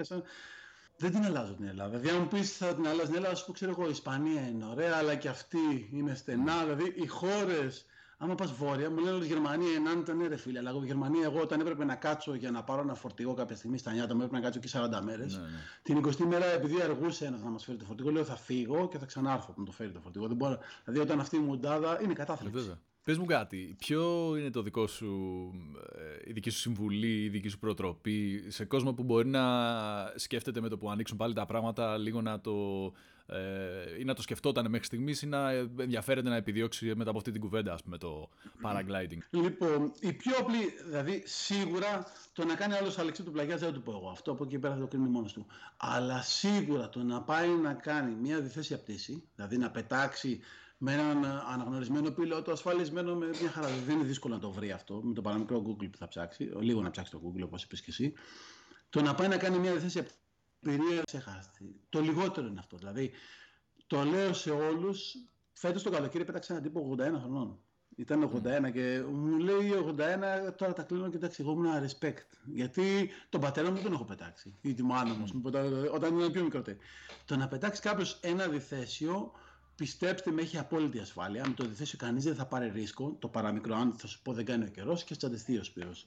Δηλαδή είναι σίγουρα, είναι ασφαλέστατο, είναι όλα μια χαρά αρκεί να ξέρει πού θα πάει να κάνει ένα διθέσιο και είναι εμπειρία ζωής. Από εκεί και πέρα, αν άλλος θέλει να μάθει είναι το πόσο το θέλει ο καθένας. Δηλαδή, όλα στη ζωή μας είναι επιλογές και προτεραιότητες. Άμα πραγματικά του κολλήσει και το θέλει, θα βρει το τρόπο και να μάθει και το χρόνο και το χρήμα κτλ. Αλλά μία διαθέσια πτήση, το λέω έτσι ανοιχτά σε όλους, ε, αν δεν το έχετε δοκιμάσει, χάνετε. Είναι εμπειρία ζωής, είναι ακίνδυνο το να πετάξει κάποιος ένα διθέσει για να δει πώς είναι τα πράγματα από εκεί πάνω και το προτείνω ανεπιφύλακτα σε όλους. Ποιο, ποιο είναι ο, ε, η συμβουλή για να ξεπεράσει το, το φόβο; Ίσως ή τέλος πάντων για να κάνει αυτό το, το πρώτο βήμα ή ακόμα μεγαλύτερα εάν υπάρχουν και έξω άνθρωποι που σκέφτονται να το επιδιώξουν πιο σταθερά ρε παιδί μου τι πρέπει να, να ξέρουν; Κοίτα, αν κάποιος θέλει να μάθει αλεξή του πλαγιάς ε, πάει, βρίσκει μια σχολή, ας πούμε, υπάρχουν αναγνωρισμένες σχολές και μεγάλες και έμπειρες πλέον εδώ και πολλά χρόνια στην Ελλάδα και έρχεται σε επαφή και θα το πούνε αναλυτικά. Δηλαδή πρέπει να με έρθει, να μιλήσουμε και ξεκινάει μια σχολή. Δηλαδή συνήθως οι σχολές δεν κάνουμε το χειμώνα γιατί βρέχει και έχει λάσπες και είναι πιο πολύ ταλαιπώρια παρά χαρά. Αλλά από τέλη Μαρτίου μέχρι τέλη Οκτωβρίου λειτουργούν οι σχολές στην Ελλάδα κανονικά. Και είναι πολύ εύκολο να μάθει. Είναι πολύ πιο εύκολο από ό,τι νομίζει, οποιοδήποτε ενδιαφέρει. Αν κάποιος δεν θέλει, δεν είναι σίγουρος ακόμα, η πρώτη επαφή για να δει πώς είναι αυτό το πράγμα εκεί πάνω είναι αυτό που είπα, να κάνει τη θέση. Δηλαδή, αν ο άλλος το έχει το σαράκι μέσα του, στο διθέσιο θα του βγει. Mm. Καταλαβες, δηλαδή... Εννοείται, εννοείται Αυτό, κατάλαβα. Το το έζησα, φίλε, όχι ναι, απλά κατάλαβα. Θα το δεις, θα το, θα το δεις. Άμα όσοι μου λένε λοιπόν είναι εκεί πάνω, λέω, τι να σας πω τώρα, τι, εντάξει, άμα δεν το ζεις δεν μπορεί να καταλάβεις. Ζεις το, δεν είναι επικίνδυνο, δεν είναι ακριβό για αυτό που θα ζήσουμε. Κάνουμε πολύ α, πράγματα πιο ανώσια που έχουν ψηλότερη τιμή και απλά το μένει να το ζήσει να το έχεις σαν εμπειρία, ας πούμε. Ε, δεν μπορώ να πω κάτι άλλο, ούτε μπορώ να το εξηγήσω, ούτε να το περιγράψω. Όχι, νομίζω ότι ε, και η όλη μας κουβέντα σήμερα, αλλά και να σου πω, νομίζω ειλικρινά ότι το πιο ωραίο βίντεο που έχω δει στη ζωή μου, γιατί να ξέρεις, μετά τη δική μας πτήση, αλλά και σταθερά ε, ανατακτά χρονικά διαστήματα, μπαίνω και χαζεύω, είναι από τα, από τα κολλήματά μου, χαζεύω βίντεο paragliding. Yeah. Ναι. Νομίζω ότι το πιο ωραίο βίντεο που έχω δει στο YouTube είναι ένα paragliding βίντεο το οποίο θα στο, θα στο στείλω κατά πάσα πιθανότητα το έχεις δει. Ε, αλλά είναι ένα φοβερό 4K ένα φοβερό 4K πράγμα το οποίο δεν ξέρω καν πώς το έχουν τραβήξει. Ε, παίζει να το έχει τραβήξει άλλος αθλητής από πίσω ή να παίζει drone το οποίο να τον ακολουθεί; Παίζουν πολλά, άμα είναι το συγκεκριμένο. Είναι ένας Γάλλος. Μπαπτή Σαντελιέ λέγεται, ο οποίος είναι το παλικάρι εκτός ότι είναι πιλωταρά. Κατέβαινε παγκόσμιος ακροβατικά και τέτοια. Είναι από του κορυφαίους πιλότε στο παγκόσμιο. Έχει σούπερ μάτι, διαλέγει τα σούπερ μέρη και mm. οπτική του που έχει σαν τεχνίτης στο να μοντάρει και το team του που φτιάχνουν τα βίντεο είναι ναι, όντως. Δηλαδή μπορεί να έχεις 20 αθλήματα και θα το πας στα top 3 κατευθείαν με τη μία. Αυτά που το βίντεο μένεις σε στο ανοιχτό. Ναι. Το πιο ωραίο πράγμα που έχω δει εγώ στο YouTube, αν με ρωτήσουν για ένα πράγμα. Οπότε, ναι, καταλαβαίνω αυτό που λες για το συνέστημα και ευελπιστώ όταν ανοίξουν τα πράγματα περισσότερο να, να τα ξαναπούμε ρε φίλε από κοντά γιατί θέλω να το δούμε λίγο πιο ε, εμπεριστατωμένα τέλος πάντων. Δεν, δεν θέλω να τάζω περισσότερο. Χαρά μου, χαρά μου, έλα, σου λέω. Δηλαδή, να πάμε, από, να, να πάμε να κάνουμε μια πτήση, ειδικά πάμε. Δηλαδή, σου λέω, ξέρεις άλλο ένα πράγμα πολύ ωραίο σε αυτή τη δουλειά, γιατί μου λένε ότι έχει στρες. Κοντεύουμε. Λέω, ο χρόνος πώς είναι; Είμαστε, εντάξει είμαστε. Πάντα είμαστε εντάξει, για πες. Λοιπόν, αυτή η δουλειά, αυτή η δουλειά έχει άπειρο στρες. Δηλαδή, γιατί καλό ή κακό τα παιδιά που πηγαίνουν σε extreme activities έχουν έντονους χαρακτήρες, ιδιαίτερους και πρέπει εγώ να δαμάσω το μαθητή μου που δεν είναι ο μαθητής μου το 8χρονο, το 10χρονο, είναι ο 30, 40 που έχει ολοκληρώσει το χαρακτήρα του και δύσκολα κάποιον που είναι ισχυρός στη συνολική ζωή να του πεις κάτι εδώ είσαι μαθητής και ακούς. Άμα δεν ακούς, σταματάμε εδώ, πάτα λεφτά, σου φύγει. Ε, απ' τη μία είναι δύσκολο και αρκετά στρεσογόνη σε στρεσογονιστά δουλειά. Δηλαδή, εγώ στρεσάρομαι στη δουλειά μου όταν κάποιος δεν με ακούει, όταν, γιατί αν δεν μάθει κάποιος μαθητής στο σχολείο. Είχα ένα φίλο μου λέει: Φίλε, δεν πρέπει να φωνάζεις. Του λέω: Ναι. Εσύ εκπαιδευτής μου λέει: Είσαι εκπαιδευτή και ξέρεις. Του λέω: Αν δεν μάθει ο μαθητής στο σχολείο σε ένα, ναι, δεν θα μάθει. Εντάξει, δεν είναι ανάγκη να γίνουμε Einstein, ούτε επιστήμονε όλοι. Εμένα, αν δεν μάθει ο μαθητής εδώ πέρα, αν δεν κάνει αυτό που του λέω, υπάρχει ένα μεγάλο ποσοστό είτε μετά τη σχολή. Στη σχολή το προσέχω εγώ και γαυγίζω όταν πρέπει. Πίστεψε δηλαδή προτιμώ. Ε, κάποια στιγμή μπορεί να γαυγίσω, αλλά όταν θα μάθει όλος να πετάει μετά από 2-3 χρόνια θα το εκτιμήσει. Θα πει, ξέρεις κάτι, αντί να μου τα πει όλα ωραία, ε, καταλαβαίνει ότι ο φίλος αυτός γαύγησε για να με προστατεύει. τον στήσω σωστά, τι πρέπει να σέβεται, τι να εκτιμάει, τις συνθήκες κτλ. Αλλά να κλείσω, να γυρίσω από την άλλη πλευρά. Η χαρά που σου δίνει αυτή η δουλειά mm. δεν παίζεται. Δηλαδή, όταν πετάει πρώτη φορά ο Σπύρος, ήρθε στη σχολή και κάνει πέντε μαθήματα και τον πάω στο λόφο και μετά στο έκτο μάθημα πετάει, είναι στον αέρα. Και κατεβαίνει κάτω και πατάει έδωσε και με κοιτάει. Ε, το συναίσθημα αυτό δεν μπορώ να το περιγράψω. Σοβαρά σου, δηλαδή μοιράζεις χαρά, όχι απλά με ένα χαμόγελο. Σε κοιτάει ο κόσμος στα μάτια και είναι τι έγινε τώρα. Και το ίδιο σε μικρότερο ποσοστό συμβαίνει και με τα διπλά. Δηλαδή, Απ' τη μία λες, ok, κάνεις το ίδιο πράγμα κάθε μέρα, αλλά δεν είναι κακό το να μοιράζεις χαμόγελα και να παίρνεις όλα αυτά τα vibes του κόσμου κάθε μέρα. Δηλαδή, ο άλλος πέτα χέρι και σ' αγκαλιάζει χράκ και γραπώνει. Και λες, εντάξει, ok, okay, το καταλαβαίνω, αλλά είναι κοπελιά μου και τώρα και έχει αγριέψει το. Ζηλεύει το. Π.χ. σου λέω Είναι ωραίο, έχει, είναι ωραίο και αυτό ναι. που το στρέφω εγώ. Δηλαδή, για να καταλάβεις το συνέστημα τώρα ξανά έκανα αυτή την παρενθεσούλα. Είναι. Εγώ είναι. σου λέω, το, συνέστημα το βίωσα ο ίδιος. Δεν έχεις να με, με πείσεις καθόλου. Είναι πραγματικά. Και, θα πάμε και πάλι. Αυτό, να πάμε εννοείται, πάλι. Εννοείται, φίλε. Και αυτό και το. Αλλά όχι, όχι 24 λεπτά. Να, να μου πεις να το. Πώς θα το. Θα, θα πάμε βουνό, να μην έχω άλλο, να με χαλαρώσω εδώ στα. Κοίτα, στον αέρα δεν χτύπησε κανένας. Μόλις πάω σε ένα ύψος Α, πώ πήρε πάντα τα φρένα. Εδώ τραβάς, εκεί δεξιά, αριστερά, στρίβει, θα του δώσω να το χειριστείς, ρε παιδί μου. Απλά να, να είμαστε χαλαροί και θα είμαστε μια χαρά. Από γύρω προ γύρω δικά μου στον αέρα θα σου λέω τι να κάνεις. Θα το διαχειριστείς εσύ. Έτσι το παιδί, μια χαρά. Ε, oxygen paragliding, πού σας βρίσκει ο κόσμος και τι, τι μέλη γενέστε. Εντάξει, τώρα είναι λίγο στον πάγο τα πράγματα, αλλά για πες μας τα έτσι όλα μαζί, site, social media, όλα αυτά υπάρχουν. Λοιπόν, με τα social media είμαι σκράπα και δεν τα πάω καθόλου καλά. Στο είπα εξ αρχής, θα έπρεπε κανονικά. Έχω βάλει κάποια παιδιά τώρα στο το κυνηγάνε λίγο παραπάνω.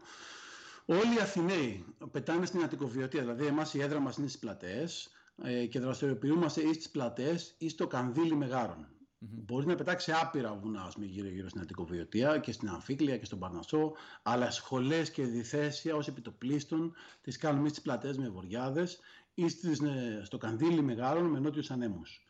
Ε, το site μας είναι o2paragliding.gr Oxygen Paragliding αν ψάξει κάποιος και έχει πληροφορίες αρκετές ό,τι θέλετε από εκεί πέρα με το καλό να φύγει αυτή η φουρτούνα που περνάμε όλοι να μας ανοίξουν να πάρουμε πάλι τα βουνά και να διασκεδάζουμε όλοι Ωραία. Ναι ρε φίλε, το εύχομαι και εγώ και ευχαριστώ πάρα πάρα, πάρα πολύ για το χρόνο. Ε, θα θα παίζουν όλα, θα τα βάλω από κάτω τα site, τα social media και όλα τα στοιχεία σου. Οπότε... Και να μην τα βάλεις χαρά μου, σου λέω χαρά μου για τη συζήτηση. Χαίρομαι. 100%. Θα τα βάλω 100%. Χαίρομαι να λέμε. Θέλω να ανακαλύψει ο κόσμος αυτό το συνέστημα που βίωσα εγώ, το οποίο ήταν πραγματικά μοναδικό και σε αυτό, αλλά και, και στο skydiving. Αλλά σου είπα, έκανα το διαχωρισμό γιατί το skydiving είναι όλα μούρι, ρε παιδί μου. Είναι 5-7 λεπτά, ας πούμε, τερματισμένο. Okay, είναι ένα σοκ αδρεναλίνη, ένα σκάσιμο. Ναι. ναι. Αυτό όμως που, που ζεις στο παραπέντε είναι τελείως μοναδικό πράγμα και δεν το ζεις. Αλλιώς, ξανά, ευχαριστώ φίλε για τον χρόνο. Καλή δύναμη, υγεία και τα Και εγώ σπίρα Επίσης, φιλαράκι μου, ό,τι υποθείς, θα τα πούμε. Θα σε πάρω για αυτή τη Γαλλία. Εννοείται, φύγα.